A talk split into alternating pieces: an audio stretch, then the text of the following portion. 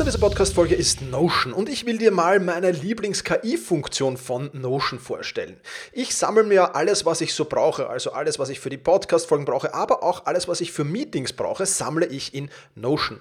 Und ich bitte dann die Notion KI meistens am Ende der Vorbereitung mir einen unbekannten oder weitgehend noch unbekannten Fakt zum Meeting-Thema zum Beispiel zu sagen. Also mein genauer Prompt dafür ist einfach, kannst du mir interessante, aber weitgehend unbekannte Fakten zum Thema XXX liefern, was auch immer da ist, oder zum Thema äh, dieser Notiz hier liefern und schon wirft Notion mir oder die Notion KI mir wahnsinnig spannende Tools. Das ist eine von vielen KI-Anwendungen, für die ich Notion verwende. Und das Coole ist halt, dass alles in einem Tool ist. Ich brauche nicht irgendwo anders hingehen. Ich bin direkt in der Meeting-Notiz und kann direkt da drinnen mit der künstlichen Intelligenz arbeiten. Und das macht es natürlich erstens viel, viel einfacher und zweitens natürlich viel, viel effizienter.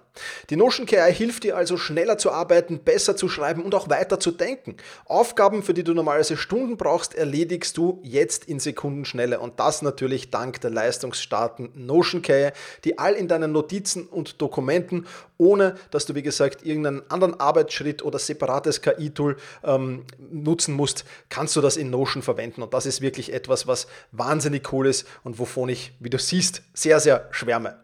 Um Notion kostenlos auszuprobieren, geh sehr gerne auf notion.com slash effizient und ja, alles klein geschrieben, also notion.com effizient, um die leistungsstarke und benutzerfreundliche Notion KI heute noch auszuprobieren. Wenn du den Link in den Shownotes benutzt, dann unterstützt du natürlich auch diese Show. Vielen Dank dafür. notion.com effizient.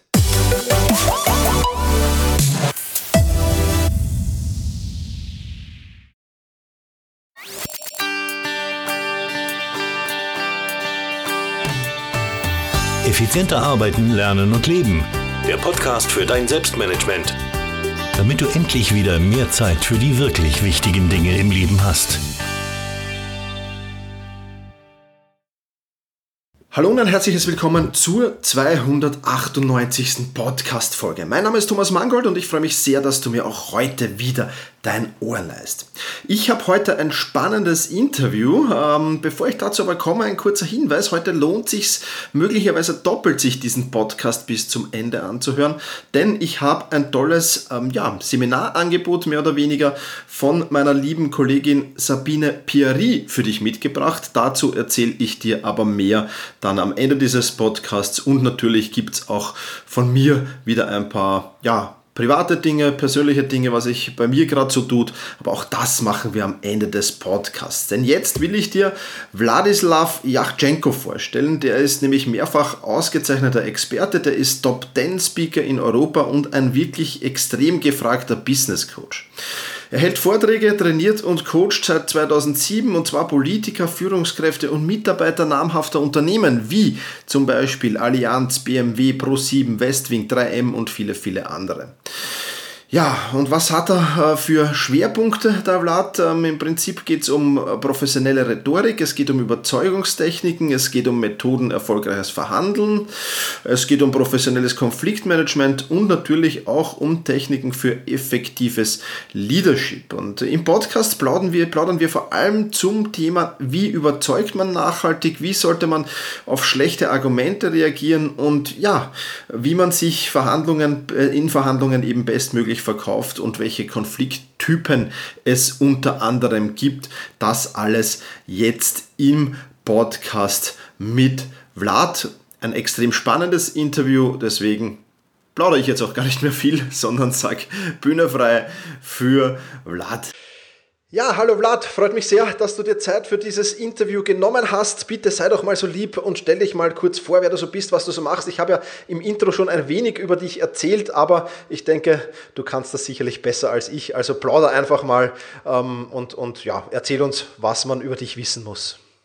Ja, also ich heiße Vlad und ich bin Rhetoriktrainer, Speaker und auch ganz aktiv im Bereich äh, Podcast und Online-Kurse und bin Experte für äh, das Thema Menschen überzeugen. Also wie kann man seine eigenen Ideen so schön verpacken, dass der andere nickt, zustimmt, lächelt und sagt, genau so ist es.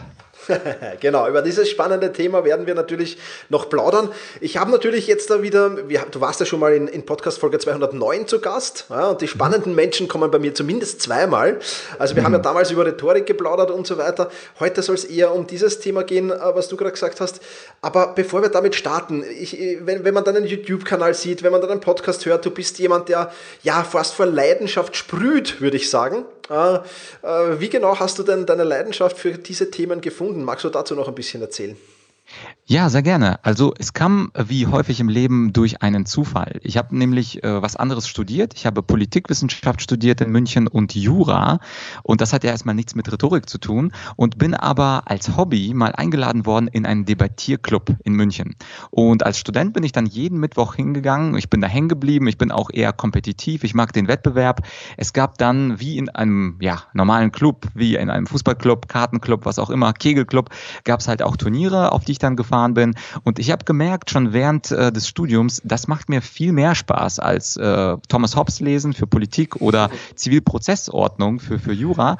Und obwohl ich äh, sicherheitsorientiert war und gedacht habe, ich muss das zu Ende studieren, habe ich gleichzeitig gemerkt, dass dieses Reden vor Publikum und Menschen überzeugen, dass das meine eigentliche Leidenschaft ist. Und mhm. da dauert es nicht lang, dass ich dann parallel zum äh, Studium die ersten Rhetorikkurse angeboten habe, Argumentationskurse, Schlagfertigkeitskurse und ähm, habe dann mit der Zeit gemerkt, gemerkt, ich muss doch, obwohl dass ich das Studium beendet habe, ich muss doch meiner Leidenschaft folgen und gar nichts mehr mit Jura machen, gar nichts mehr mit äh, Politik machen, sondern nur mich um das Thema Überzeugungskraft und Rhetorik. Okay, sehr, sehr spannend. Cool, cool, cool. Ähm, ja, jetzt geht es ja aber Politik und Überzeugen, das ist ja auch so, so eine Sache sicher. Also gehen wir gleich ins Thema Überzeugen hinein. Ähm, mhm. wie kann man denn aus deiner Sicht Menschen nachhaltig von etwas überzeugen? Was muss man da tun? Ja, also da gibt es äh, so einen schönen Satz dazu. Und zwar, wenn man Menschen überzeugen möchte, muss man wissen, wovon diese Leute selber überzeugt werden. Es gibt Leute, die von unterschiedlichsten Dingen überzeugt werden. Die einen mögen lieber Zahlen, Daten und Fakten. Die anderen mögen lieber einen Bekannten, der etwas empfiehlt. Die dritten möchten ein Beispiel, so ein schönes Beispiel, äh, was schon in der Welt existiert. Und das Spannendste beim Thema Überzeugen ist, dass wir zuerst daran denken, wie wir Argumente auf aufbauen. Aber das sollte tatsächlich, Thomas, der zweite Schritt sein. Der erste Schritt sollte das Zuhören sein. Jemandem Fragen stellen, ihm zuhören und aus seinen Antworten heraus zu äh, destillieren, was den anderen überzeugt. Und es verrät einer sehr viel. Also wenn du jemandem fünf Minuten zuhörst, dann verrät er freiwillig einfach sehr, sehr viel von sich, von seiner Persönlichkeitsstruktur und dann kannst du da auch ansetzen. Okay, sehr, sehr spannend. Das heißt, ähm, du bist einer, in der in deinem Umfeld äh, sehr, sehr große Überzeugungsarbeit leistet für, für Dinge, die, die wichtig sind. Äh, kann man das so sagen? Absolut, absolut. Und ich höre den Leuten auch sehr gerne zu. Und beim Thema Zuhören, viele Menschen kennen ja nur diese zwei Fälle. Ich höre zu oder ich höre nicht zu. Mhm. Aber in Wirklichkeit gibt es unterschiedliche Stufen des Zuhörens. Zum Beispiel gibt es die Stufe des selektiven Zuhörens. Beim selektiven Zuhören, da höre ich nur so Bruchstücke von jemandem, die, äh, die, etwa, die, von denen jemand spricht.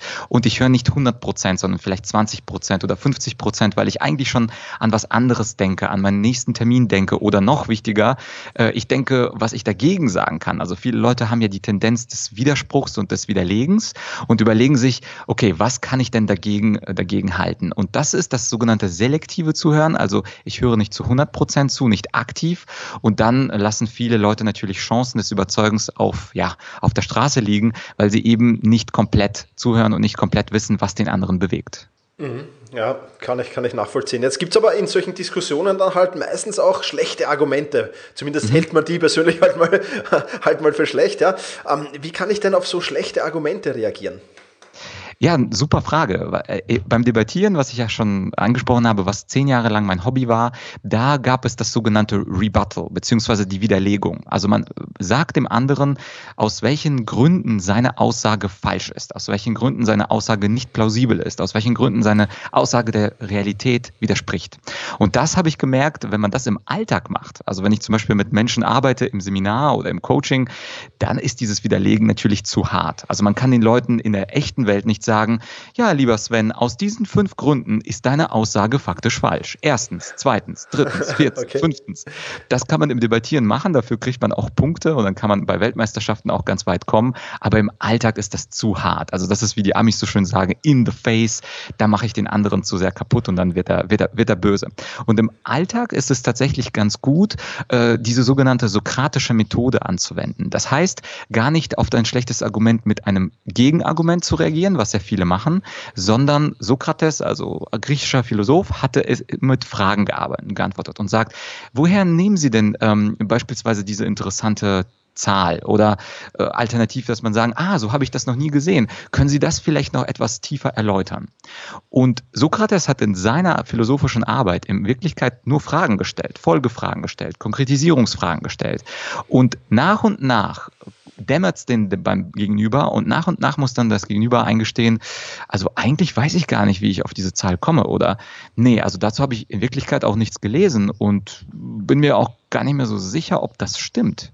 Und das ist genau diese sokratische Methode, dass man also nicht selber den anderen und seine These zerstört, sondern dass man durch schlaue Fragen dem anderen zum Nachdenken und zum Reflektieren bringt und so der andere im, Idealer, im Idealfall selber anerkennt, dass seine These vielleicht auf wackeligen Beinen steht. Okay, okay, sehr, sehr spannend. Ähm, nutzt du das, das, dieselbe Strategie dann auch in, in, deiner beruflichen Praxis quasi? Also jetzt nicht in, in, in, Seminaren oder sonst irgendwas, sondern wenn du wirklich sagst, ja, ich will, du willst irgendein Engagement haben bei einer Firma und die sind noch nicht so restlos überzeugt. Also wie setzt du da äh, all diese Dinge an? Also ganz, ganz genauso. Also bei einem Gespräch beispielsweise, wenn es darum geht, einen äh, Vortragskunden ähm, zu überzeugen, dass ich der perfekte Speaker für den Kongress bin, dann frage ich beispielsweise sehr häufig nach dem letzten Kongress. Die wiederholen sich ja alle Jahre oder eine Jahreshauptversammlung oder was das auch immer ist. Und da frage ich, wie ist es das letzte Mal gelaufen? Was hat der Speaker damals gemacht? Um welches Thema ging es? Was äh, würden Sie sich für dieses Jahr anders wünschen? Und diese Fragen, die öffnen natürlich den Geist. Es gibt da diese schöne Aussage, Fragen öffnen den Geist und Aussagen schließen ihn. Das heißt, wenn ich selber eine Aussage tätige, zum Beispiel, wenn ich selber was verkaufen möchte und sage, ich bin der Beste der Welt, dann verschließt sich der Geist und dann sagt er sicherlich nicht, es gibt viel bessere Leute und äh, da gibt es sehr, sehr viel Gegenwind. Aber wenn man Fragen stellt, auch beispielsweise in Verhandlungssituationen Fragen stellt und einfach mal den anderen fragt, wo, wie könnte es idealerweise passieren? Was müsste passieren, damit sie wirklich vom Vortrag absolut überzeugt sind? Dann sind die Leute offen dann öffnen sie ihren Geist und überlegen sich, wie war es denn jetzt letztes Jahr? Also letztes Jahr hat uns nicht so gut gefallen, dass der Redner die ganze Zeit hinten hinterm Pult stand und äh, seine PowerPoint-Folien durch, durchgeackert hat. Und das, wenn sie das nicht machen, dann wäre das toll. Und insofern ist diese Frage und dann natürlich das anschließende aktive Zuhören in Kombination sozusagen das Dream Team. Ja, äh, erst richtig fragen, dann richtig zuhören und dann ergibt sich häufig der, der, der Rest und die Argumente von allein. Okay, sehr, sehr cool, ja. Sehr spannend. Wie, wie sieht es bei Konflikten aus, Vlad? Das ist ja auch immer ein schwieriger Prozess, denke ich, vor allem im, im beruflichen Bereich, aber natürlich auch im privaten Bereich. Gibt es ja dann oft Konflikte, äh, wo eben dann auch schlechte Argumente kommen, wo ich vielleicht auch jemanden anderen überzeugen muss. Äh, worauf muss ich denn so generell beim Lösen von Konflikten achten in diesem Zusammenhang?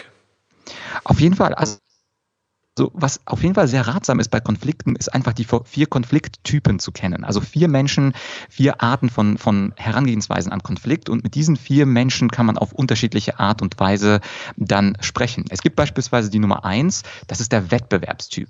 Der Wettbewerbstyp sieht einen Konflikt als eine Art Kampf, als ein Spiel und diesen Konflikt möchte er gewinnen. Und dann gibt es noch den kooperativen Typ, das ist der zweite Typus, der möchte eine Win-Win-Situation. Also der möchte aus einem Konflikt das Beste herausholen. Dann gibt es natürlich einen, der gibt immer nach. Also das ist jemand, der Konflikten immer aus dem Weg geht. Also zum Beispiel meine Mutter ist so ein Konflikttyp. Wenn ein Konflikt da ist, dann sagt sie, egal was, also Hauptsache, wir haben Frieden, ihr sollt alles bekommen, was ihr haben möchtet. Ich möchte diesen Konflikt überhaupt nicht haben. Und dann gibt es noch einen vierten äh, Konflikttypus, das ist der Egoist. Der Egoist versucht einfach nur das Beste für sich rauszuholen und ihm ist völlig egal, womit ich oder womit du dann nach Hause gehst gehen. Und diese vier Konflikttypen, wenn man die einfach mal kennt, also Nummer eins, der Wettbewerber, Nummer zwei, äh, derjenige, der auf Win-Win aus ist, der Kooperative, Nummer drei, der immer sofort nachgibt und Nummer vier, der Egoist. Wenn man die kennt, dann ist natürlich die Frage, was mache ich mit dem? Und äh, der, der, am angenehmsten kannst du dir vorstellen, ist natürlich der kooperative Typ, der mhm. versucht auch an dich äh, zu denken und wie man Konflikte löst. Ähm, und der ist der einfachste. Der schwierigste ist natürlich der Wettbewerbstyp. Der sieht das als einen Gewinn und der will unbedingt gewinnen. Und der geschickte Verhandler, der äh, macht das natürlich so und lässt den anderen pseudomäßig gewinnen. Also er spürt, okay, der Wettbewerbstyp, er kann nicht anders. Er muss für sich etwas einheimsen. Er muss für sich etwas mit nach Hause nehmen. Und wenn ich so einen habe, dann gebe ich ihm auch etwas. Ich gebe ihm ganz bewusst eine Sache, im Idealfall ist es für mich nicht so teuer oder nicht so viel wert, aber ich gebe ihm diesen Sieg, damit er sich freuen kann und damit er auch auf einer anderen Sphäre auch mit mir ja ideal, idealerweise zum ja auch zum Deal kommt, aber ich lasse den Wettbewerbstypen auch ein wenig gewinnen. Mhm. Sehr, sehr spannend. Ja. Genau, und die, und die anderen beiden sind relativ einfach. Also bei dem Typen, der, der nachgibt, das ist ja nicht schwer. Äh, da muss man einfach nur, wenn man ein Gewissen hat, dann möchte man ihm auch etwas geben und nicht ihn platt machen. Aber grundsätzlich lässt der, der nachgebende Typ äh, mit sich, mit sich äh, sehr leicht reden. Und der vierte, der egoistische Typ, dem muss man auch irgendeinen Vorteil in der wirtschaftskapitalistischen Wirtschaftsform am besten irgendwas Finanzielles geben, damit der Egoist denkt, aha, ich habe auch ähm, etwas aus diesem Gespräch, aus diesem Deal bekommen. Also wie gesagt, aus meiner Erfahrung ist der Wettbewerbstyp der schwierigste und mhm. wenn, wenn ich in einen Konflikt reingehe, ich überlege mir vorher, was könnte ich einem anderen geben, falls es ein Wettbewerbstyp ist, damit er sich gut fühlt.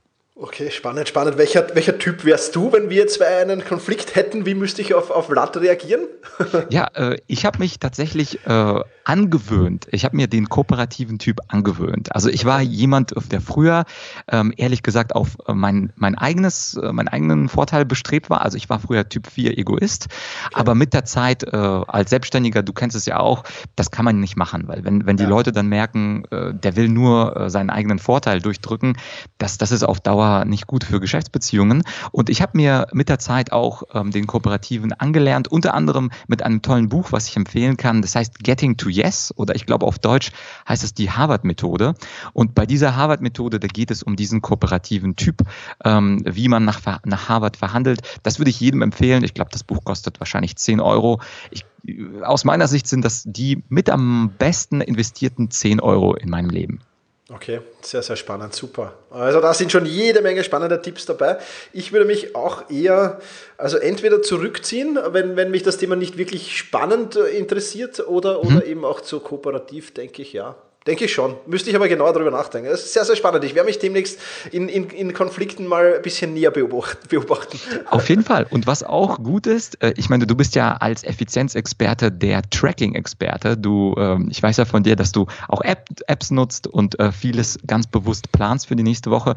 Und man könnte sich, ähm, ähm, auch wenn man selber herausfinden will, wie bin ich eigentlich in so einer Konfliktsituation, wo ich jemanden überzeugen möchte, man könnte sich auch einfach mal mit dem Smartphone aufnehmen. Also einfach Smartphone in die die äh, Sakkotasche tun und einfach mal dieses Konfliktgespräch dann nochmal am Abend Revue passieren lassen und tatsächlich sich überlegen, bin ich eigentlich der Wettbewerbstyp, bin ich der Egoist, bin ich der Nachgebende oder der Win-Win-Typ und anschließend sich auch die Frage stellen, an welchem Punkt ist dann dieses Gespräch schiefgelaufen? Wo bin ich falsch abgebogen? An welcher Stelle hatte ich den anderen nicht nur nicht überzeugt, sondern vielleicht auch sogar, an welchem Punkt habe ich ihn böse gemacht? Durch welche, durch welche Aussage?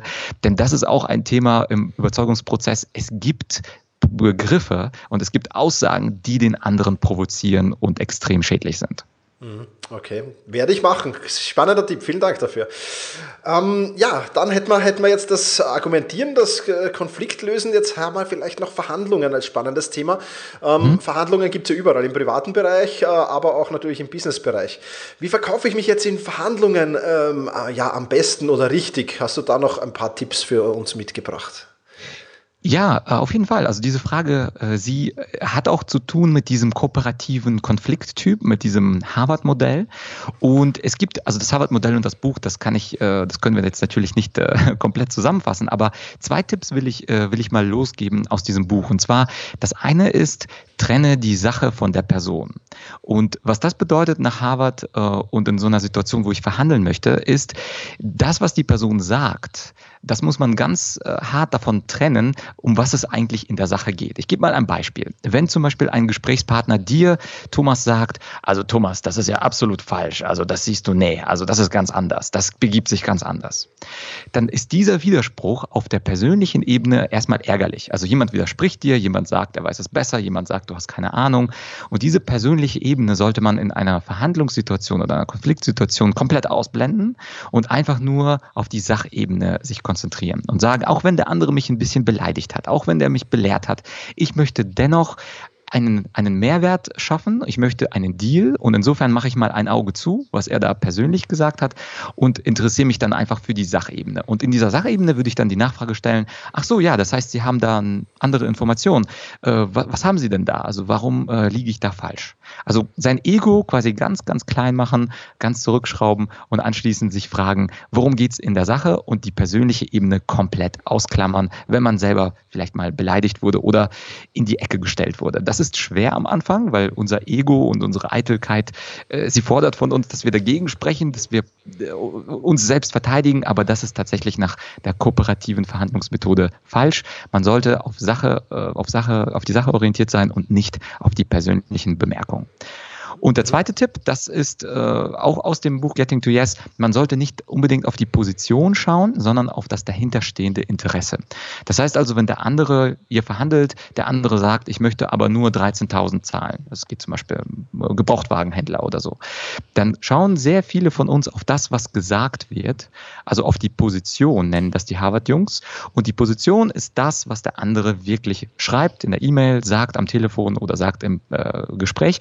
Aber die Motivation, die dahinterliegenden Interessen, das ist etwas, wo wir nachhaken sollten. Und äh, die, also William Fisher und äh, Roger, äh, nein, Roger Fisher und William Urey, die sagen, ein guter Verhandler, der stellt viele Fragen. Der stellt vier Fragen, sechs Fragen, acht Fragen. Der äh, lässt sich einfach nicht nur mit der Position zufrieden geben. Und das ist auf jeden Fall ein äh, ganz wichtiger Tipp, dass man, wenn man verhandelt, sich vornimmt, vier Fragen zu stellen, mindestens. Und das ist auf jeden Fall ein, einer der wichtigsten Tipps, die, die man geben kann. Hm, super, kann man sich auch gut vorbereiten drauf. Was ich mir ein bisschen schwieriger vorstelle, ist halt dann wirklich, äh, wenn man persönlich da irgendwie beleidigt wurde, da eben, ja, da, da wirklich den Fokus dann wieder darauf zu legen, wie du sagst, auf die, auf die Sache. Ähm, mhm. Hast du da noch einen Tipp, wie das funktionieren kann? Weil, ja, wenn ich da gerade persönlich vielleicht ein wenig beleidigt worden bin, ist das, stelle ich mir das vor allem in schwierigen Verhandlungssituationen gar nicht so einfach mhm. vor.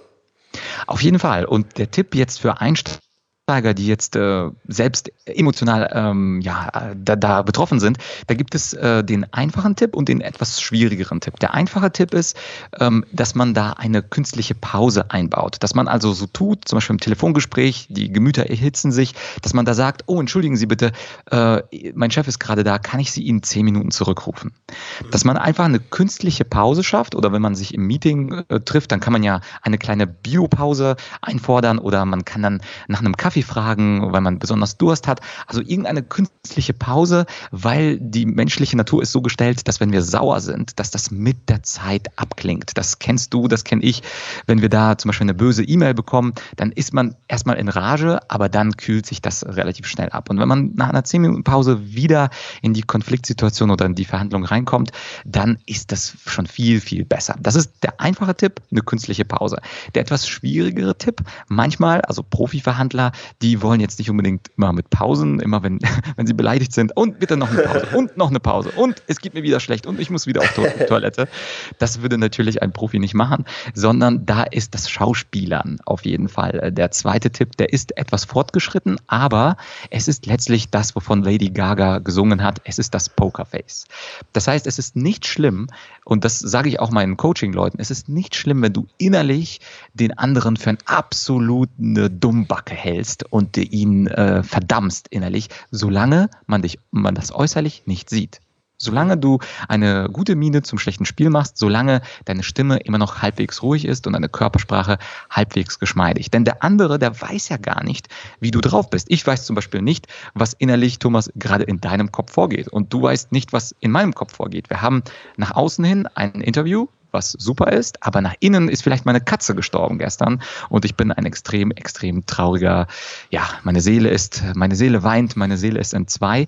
Und dieses Schauspieler nach außen, das ist etwas, was uns hilft. Und da würde ich auch nicht sagen, oh, aber das ist gar nicht authentisch, denn beim Verhandeln und beim Konflikte lösen geht es nicht darum, authentisch zu sein, sondern es geht darum, den Konflikt zu lösen oder den Deal einzuheimsen und nicht unbedingt seine Seele auszuschütten. Und dieses Schauspielern, also wer das mal probieren will, Niemand weiß, wie ihr euch wirklich innerlich fühlt. Schauspielert das einfach, macht eine gute Miene und das wird dem anderen höchstwahrscheinlich gar nicht auffallen. Okay, sehr, sehr genial. Ich werde es probieren, ich werde es probieren. Super, da waren wieder extrem geniale Tipps dabei, Vlad. Ähm, wenn jetzt jemand sagt, ah, über das alles, das interessiert mich brennend, da will ich unbedingt mehr darüber erfahren. Du hast, glaube ich, ein E-Book, du hast auf jeden Fall einen Podcast. Ähm, ja, erzähl einfach mal, wo im Netz kann man mehr über dich erfahren? Was gibt es bei dir so alles im Angebot und, und was kann man sich von dir holen? Ja, auf jeden Fall. Also den Podcast Menschen überzeugen, äh, den kann man sich einfach anhören. Der ist natürlich auch wie dein Podcast absolut kostenlos. Da gibt es auch Interviews mit Politikern, mit Wissenschaftlern. Äh, das ist auch etwas, wo ich reinhören würde. Das zweite wäre ein, ein Buch zum Thema, das heißt Weiße Rhetorik. Das ist ein E-Book, das ist kostenfrei. Äh, das wäre schön, wenn du das auch in die Beschreibung reintun würdest. Da gibt ja, es beispielsweise die sieben Stufen des Zuhörens. Und ich glaube, das reicht auch erstmal. Ich, das ist so ein guter Weg, wo man kostenlos mich kennenlernen kann. Und wer äh, mich dann im Netz sucht, da kann man mich auf den äh, typischen Kanälen, zum Beispiel auf argumentorück.com, das ist meine Homepage, finden. Aber ich würde auf jeden Fall mit dem E-Book und mit dem Podcast starten. Genau, das werden wir natürlich verlinken. Vlad, vielen Dank. Äh, war schon der zweite Podcast, wie erwähnt. Äh, extrem spannend. Ich glaube, wir können sicher noch nicht dranhängen mal. Äh, da gibt es noch viel, viel, wo wir in die Tiefe gehen könnten, aber das würde den Zeitrahmen sprengen. Ich danke dir auf jeden Fall, dass du dir Zeit genommen hast. Und ja, in meinem Podcast ist es so, das ist jetzt vielleicht ein bisschen Überraschung. Ich glaube, das war damals noch nicht so. Die letzten Worte gehören immer dem Gast. Ja? Das heißt, wenn du jetzt noch irgendeine Botschaft hast an meine Hörerinnen und Hörer, dann würde ich mich freuen, wenn du die jetzt noch loswirst. Meine Botschaft ist ganz einfach. Thomas, dein Podcast ist super. Es ist der Hammer. Du hast tolle Interviews. Ich würde sagen, wer ihn noch nicht abonniert hat, abonniert den Podcast von Thomas Mangold. Ja, ich glaube, ich habe am Anfang dieses Podcasts nicht zu viel versprochen. Da waren wirklich extrem viele, viele Informationen drinnen. Wenn du ähm, die ganzen Links willst äh, zum, zur Webseite von Vlad, zum, ähm, zum, zum äh, Podcast von ihm, beziehungsweise wenn du dir das E-Book e Weiße Rhetorik holen willst, die Links findest du alle in den Shownotes und die Shownotes wiederum findest du unter selbst-management.bis slash 298 selbst-management.bis schrägstrich 298 für die 298. Podcast-Folge eben. Ja, und am Anfang des Interviews oder vor dem Interview habe ich dir auch noch versprochen, dir ein spannendes ähm, ja, Seminar vorzustellen. Es ist unter Anführungszeichen ein Seminar. Es ist nämlich ein Social Media Camp. Also wenn du irgendwas mit Social Media beruflich zu tun hast oder wenn du dich zu diesem Thema weiterentwickeln willst und äh, spannende, spannende Infos dazu bekommen willst, dann ist die Veranstaltung von der Sabine Bieri genau das Richtige für dich. Dort erhältst du nämlich frische Ideen für dein Social Media Marketing Marketing authentisch, klar und erfolgreich und das Ganze in 15 Live-Webinaren. Ja, du hältst natürlich auch die Aufzeichnung, wenn du keine Zeit hast. Ähm, die Sabine hat da 15 Social-Media-Experten eingeladen, die dir alles zum Thema Social Media erzählen. Ich will hier jetzt nicht alle aufzählen, weil das würde wirklich, wirklich den Rahmen sprengen, aber es geht um Facebook, Instagram, YouTube, Xing, Positionierung, Marketing, Monitoring, Automatisierung, Videos, Texten, Fotografie, Design, Biografie und vieles vieles, vieles mehr. Ähm, wirklich extrem spannende Sache. Und falls dich das Thema interessiert, dann hast du ähm, jetzt die einmalige Möglichkeit, vor allem wenn du diesen Podcast zeitnah hörst, wahrscheinlich nur. Die Sabine hat mir nämlich fünf, ähm, ja, fünf, fünf Rabattcodes zukommen lassen, mit denen du die 77 Euro sparst. Das heißt, der, die ganze Veranstaltung kostet dich dann statt 247 Euro nur noch 170 Euro. Und ja, wenn du mehr dazu erfahren willst, in den Shownotes findest du natürlich auch den Link Link dazu social-media-webinare.de ist die Adresse des Social Media Camps. Die Teilnehmeranzahl ist begrenzt und das Ganze läuft vom 22. bis 26. Juli. Ja, schau da einfach vorbei. Ich werde persönlich auch dabei sein. Ich werde dir gleich erzählen auch, dass mein Schwerpunkt jetzt sehr auf, auf, auf Marketing liegen wird, auch im, im, im Sommer hier. Ich will viel dazulernen. Ich habe es dir im letzten Podcast schon erzählt.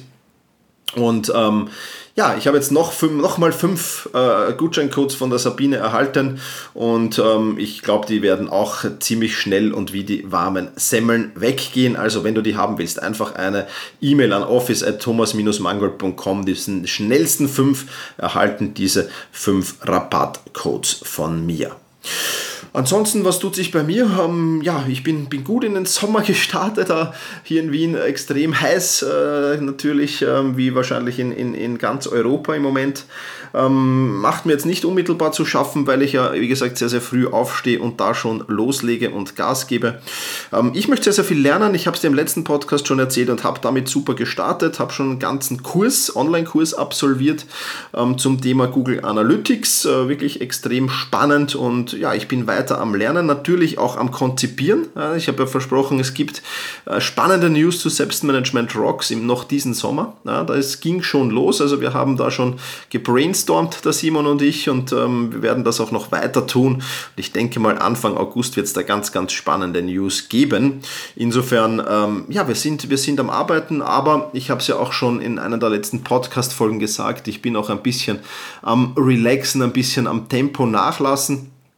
Im Moment sieht mein Tag so aus, dass ich um 5.30 Uhr in den Tag starte und dass ich schaue, dass so um 11 Uhr mein Arbeitstag erledigt ist. Ähm, das ist, äh, ja, denke ich mal, ganz okay.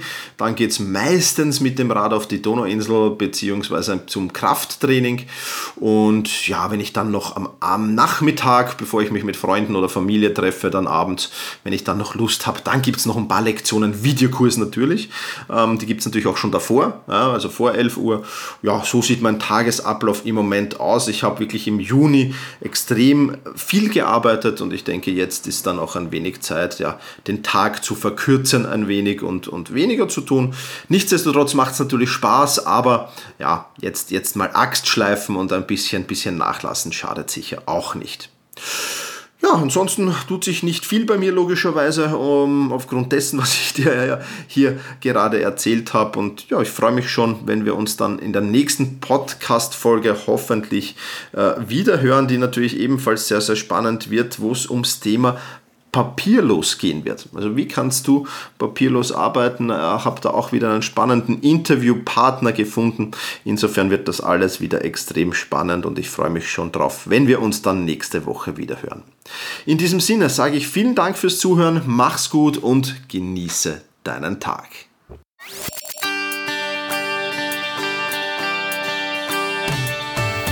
Effizienter arbeiten, lernen und leben. Der Podcast für dein Selbstmanagement damit du endlich wieder mehr Zeit für die wirklich wichtigen Dinge im Leben hast.